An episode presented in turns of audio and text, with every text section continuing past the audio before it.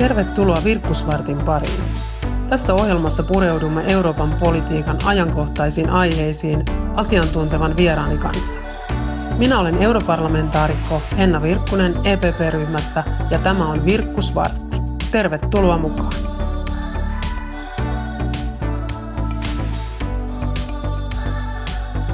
Koronavirus on laittanut koko Euroopan ja maailman, voi sanoa muutamassa viikossa, uuteen asentoon ja ollaan aika äärimmäisten asioiden äärellä. Tänään soitetaan kyberturvallisuuden työelämäprofessori Jarno Limnelille ja kysytään, mitä hän sanoo tästä tilanteesta.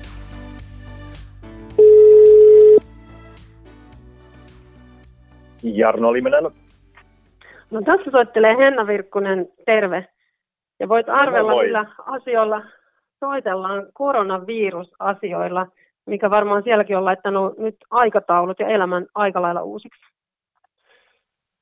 Mukava kuulla Henna ja kyllä näin se varmasti itse kullakin meillä, meillä on, että korona on muuttanut elämää ja itsekin täällä nyt kotikonttorilla parhaillaan töitä teen ja onneksi tietoyhte- tietoliikenneyhteydet toimivat hyvin ja pystyy asioita tekemään, mutta myönnän kyllä sen, että ei täällä puku, puku päällä nyt olla eikä kravatti kaulassa. Joo, me ollaan Jarno nyt tilanteessa, jonka riskistä on kyllä teoriassa sinänsä puhuttu, mutta ei varmaan ihan tällaisena, tai ei olekaan koskaan ihan tällaisena koettu.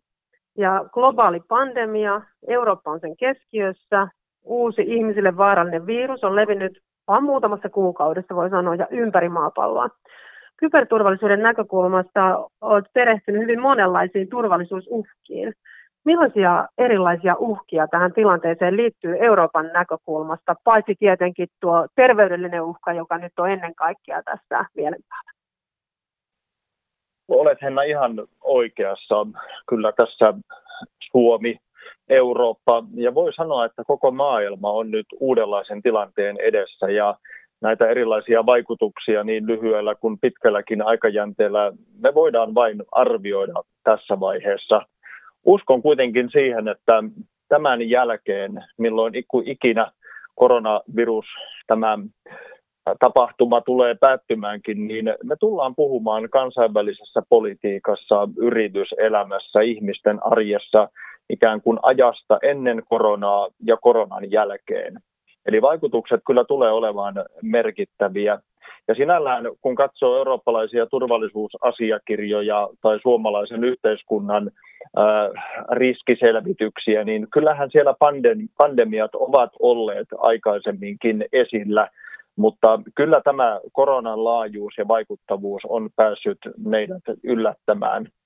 Ja oikeastaan oma huomio kiinnittyy nyt tällä hetkellä hyvin vahvasti kahteen asiaan. Ensinnäkin sietokykyyn.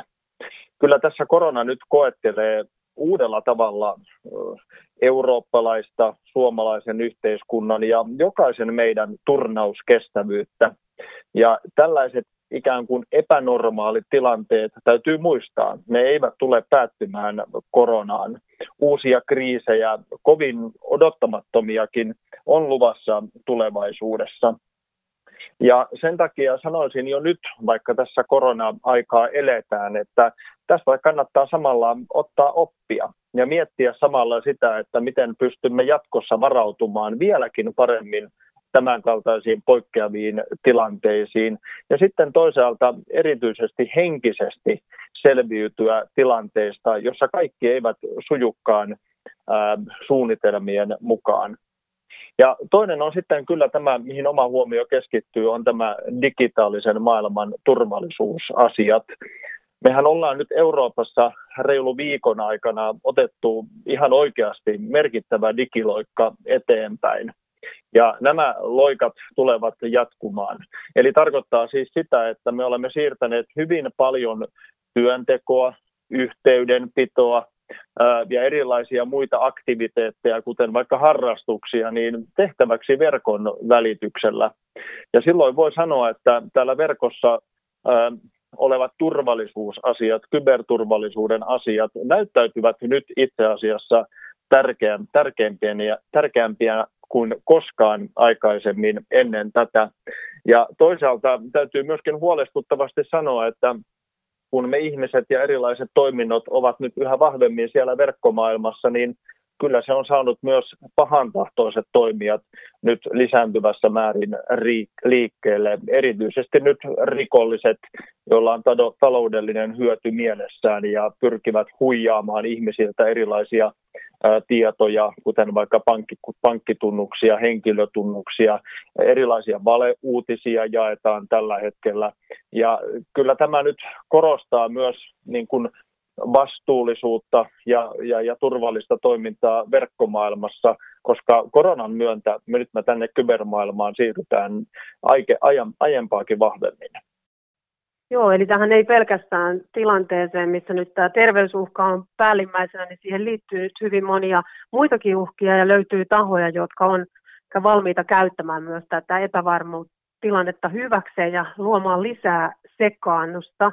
Euroopan unioni on viime vuosina pyrkinyt todella paljon juuri vahvistamaan tätä omaa turvallisuusulottuvuuttaan, mutta siinä toisaalta on ollut tämä vahva perinteinen niin sotilaallisen uhkan näkökulma, mihin on pyritty varautumaan, ja toisaalta on ollut juuri tämä laajempi turvallisuus, kuten terrorismin torjunta, ulkorajojen valvonta, juuri tämä kyberturvallisuus, minkä merkitys nyt entisestään korostuu, rauhan turvaaminen EUn ulkopuolella, mutta nyt kun näihin yhdistetään vielä päällä oleva pandemia, mitä pitää torjua, niin mitä itse näet, että, että mitä uusia yhteistyötarpeita nyt meneillään oleva koronakriisi on turvallisuuden kannalta nostanut esiin, koska on varmasti näin, että vaikka Suomessa pystyttäisiin hoitamaan asioita kuinka hyvin viruksen torjumiseksi, niin Suomi yksin ei pysty tekemään tälle mitään, jos virus on valtoenemänä ja muuten turvallisuusympäristö heikkenee. Olen Henna ihan samaa mieltä sinun kanssa ja yksi sellainen jo ennen koronaa yhä vahvemmin turvallisuusuhkia ja turvallisuutta arvioitavissa oleva asia, mitä, mitä on, niin kuin, mikä on korostunut yhä enemmän, on nimenomaan tämä erilaisten ikään kuin dikotomioiden hämärtyminen.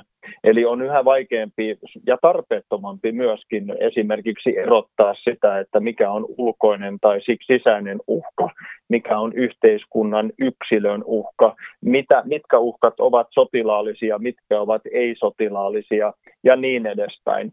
Eli kyllä me puhutaan nyt uhkamaailmassa yhtä lailla, kun puhutaan koronaviruksesta, puhutaan kyberturvallisuudesta, puhutaan rikollisuudesta tai puhutaan vaikka ilmastonmuutoksesta, niin kyllä nämä tämän päivän uhkatekijät korostavat yhä vahvemmin sekä alueellista että myös globaalia yhteistyötä.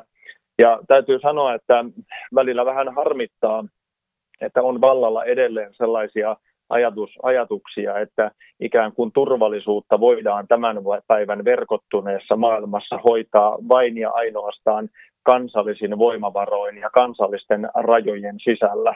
Totta kai omat toimenpiteet kullakin valtiolla pitää olla kunnossa, se on ihan selvä, mutta kyllä kansainvälinen yhteistyö korostuu yhä enemmän, jotta me pystymme tämän päivän ja lähitulevaisuuden turvallisuusuhkiin yhä paremmin varautumaan. Ja minä kyllä uskon itse asiassa tässä vaiheessa ainakin siihen, että, että koronan yksi vaikutus tulee olemaan se, että havahdutaan vieläkin paremmin, eikä pelkästään nyt jatkossa pandemioiden osalta varautumiseen, mutta siis havahdutaan siihen, että yhteistyö on aivan välttämätöntä. Ja tämä on ikään kuin sellainen myöskin oma ajatus siihen, että tämä saattaa entisestään myöskin itse asiassa lisätä eurooppalaista turvallisuusyhteistyötä, kun historiakin on tietyllä tavalla opettanut sen, että uhka, yhteinen uhka yhdistää. Joo, näin itsekin toivon, että ikään kuin pitemmällä aikavälillä tapahtuisi. Että nythän ensireaktio useimmilla jäsenmailla oli kyllä aivan päinvastainen, että käännyttiin sisäänpäin ja lähdettiin hoitamaan sitä omaa ikään kuin todella akuuttia kriisiä, eikä kovin paljon ollut voimavaroja tähän kansainväliseen yhteistyöhön, mutta se toivottavasti nyt seuraavina päivinä ja viikkoina myös vahvistuu, koska sitä ilman muuta tarvitaan sekä Euroopan sisällä, nyt myös laajasti globaalisti, koska tämä on globaali pandemia. Mutta nyt useimmissa EU-maissa on meneillään jonkinlainen poikkeustila ja kansalaisilla on hyvin tiukatkin liikkumisrajoitukset päällä. Ja tämä on sillä lailla haastava tilanne, niin kuin on nähty, että tästä viruksesta ei kovin paljon tiedetä, mutta siitä saadaan nyt jatkuvasti uutta ja päivittyvää tietoa. Ja kuten tuossa jo viittasit, niin tällainen epävarma tilanne, se on hyvin otollinen erilaisen misinformaation ja disinformaation levittämiselle myöskin. Mitä kaikkea tämän takana on? On eräänlainen internetin laki, että asia, josta on informaatiota, on myös misinformaatiota ja disinformaatiota. Ja kyllähän tällä hetkellä, kun ajatellaan tätä koronatilannetta, niin ihmisillä on valtava tiedon halu, koska tilanne muuttuu koko aika, tulevaisuus näyttää epävarmalta ja sitten myös äh, yhtä lailla esimerkiksi hallitusten ohjeet kansalaisille muuttuvat ja, ja, ja kehittyvät jatkuvasti, niin tässä on myöskin ikään kuin pakko olla informaation keskellä. Ja tämä on kyllä lisännyt sitten myöskin tätä ikään kuin misinformaation määrää, eli misinformaatiossa puhutaan tahattomasti levitetystä väärästä tiedosta, mutta myös disinformaation määrää, jolla siis tarkoitetaan tahallisesti levitettyä väärää tietoa. Ja kyllä minä itse arvioin, että tällainen ikään kuin erilaiset valeuutiset ja ylipäätänsä mis- ja disinformaatio niin tulee tässä lähiviikkoina koronan edetessä niin entisestään lisääntymään. Ja kyllä tässä täytyy esimerkiksi muistaa, että Venäjä ja Kiina ovat olleet informaatiovaikuttamisessa aktiivisia jo ennen koronaa. Ja nyt näillä valtioilla, mutta myös monilla muilla tahoilla on intressejä, omia poliittisia intressejään, siis levittää väärää tietoa, eikä tästä kyllä länsimaatkaan, erityisesti Yhdysvallat, selviä puhtain paperein. Ja kyllä tämä niin kuin korostaa tässä informaation keskellä nyt myöskin hyvin vahvasti minun mielestä meidän jokaisen velvollisuutta. Ensinnäkin se, että ei levitetä väärää tietoa, varmistetaan tiedon oikeellisuus, eikä lähdetä esimerkiksi erilaisiin salaliittoteorioihin tai erilaisiin provokatiivisiin tietoihin, niiden levittämiseen mukaan. Ja toinen asia, mikä tähän liittyy, on, on kunkin meistä lähdekritiikin omaaminen. Eli tietoa kyllä löytyy, mutta kannattaa kyllä suhtautua hyvinkin varauksellisesti tietoon, mitä tuolta internetistä löytää. Ja kyllä minä sanon, että niin kuin laadukkaaseen viranomaisviestinnään ja myöskin laadukkaan median ää, viestintään kannattaa nyt luottaa. Ja näiden merkitys nyt korostuu ää, entiseltään, entisestään. Ja siis nyt kun sanoit, että korona sulkee tällä hetkellä rajoja ihmisiltä, niin korona ei kuitenkaan sulje rajoja valeuutiselta, valeuutisilta. Ja tässä kyllä, niin kuin sanoin, jokaisen henkilökohtainen ja myös yhteinen vastuu korostuu tämän poikkeustilanteen aikana. Ja Joo, eli erityisen tärkeäksi nousee sellaiset vahvuudet, mitkä suomalaisilla sinänsä on, on aika hyvät. Että mä itse ajattelen, että juuri tämmöisessä valeuutisoinnin torjumisessa, niin se on tärkeintä, että kansalaisilla on hyvä, hyvä yleissivistys, osaaminen, hyvät digitaaliset taidot ja että on laadukas vapaa media, jota pystyy seuraamaan. Nämähän on nyt on kullan arvoisia asioita, että muistetaan se lähdekritiikki eikä lähdetä levittämään erilaisia huhuja tai väärää tietoa ja lietsomaan tällaisia mielialoja. Mutta tässä myös on todella paljon korostettu muulla tavoin sitä, että meillä jokaisella on erityisen iso vastuu nyt estää viruksen leviämistä. Mitä muita tekoja tällä hetkellä mielestäsi on, mitä jokainen meistä voi tehdä vahvistaakseen turvallisuuden tunnetta? Kyllä minä sanon, että tärkeimpiä asioita, mitä nyt tässä koronapoikkeustilanteessa meidän jokaisen tulee huolehtia, niin on se, että huolehditaan siitä, että omassa lähipiirissä on hyvä olla – autetaan muita ihmisiä ja ollaan muiden tukena, koska tällainen lähipiiristä kumpuava yhteisöllisyys, niin sillä on hyvin vahva laajempikin voima. No toinen asia on ihan keskeinen, mistä on viime päivinä aika paljonkin keskusteltu, on se, että oikeasti noudatetaan viranomaisten ohjeita ei lähdetä leikkimään muiden eikä omalla hengellä. Ja tätä on kyllä syytä painottaa. Nyt seurataan viranomaisten ohjeita eikä lähdetä niitä soveltamaan. No kolmantena asiana nostaisin kyllä esille tämän äh, informaatiovirran keskellä elämisen, josta me jo tuossa aiemmin keskustelimme.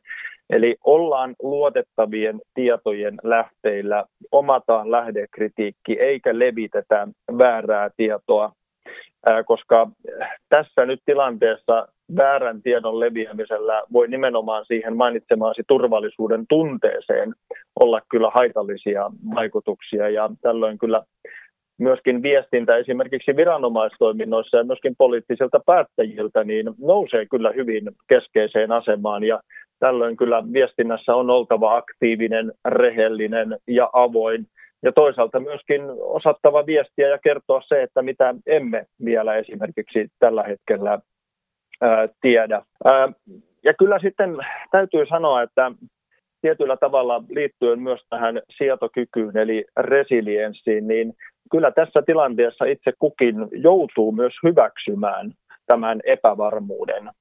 Eli me emme ihan tarkalleen tiedä, miten tämä tilanne tulee kehittymään, minkälaisia toimenpiteitä tai seurauksia koronalla tulee olemaan.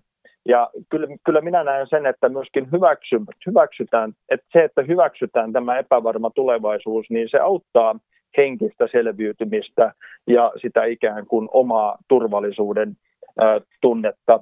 Ja vielä nostan, nostan Henna esille tämän niin sanotusti kyberhygienian, että kun nyt paljon puhutaan, ja hyvä niin, siis käsienpesusta ja siihen liittyvästä hygieniasta, niin sanoisin, että on tärkeää myöskin huolehtia nyt tästä niin sanotusti verkkoturvallisuuden eli kyberturvallisuuden hygieniasta.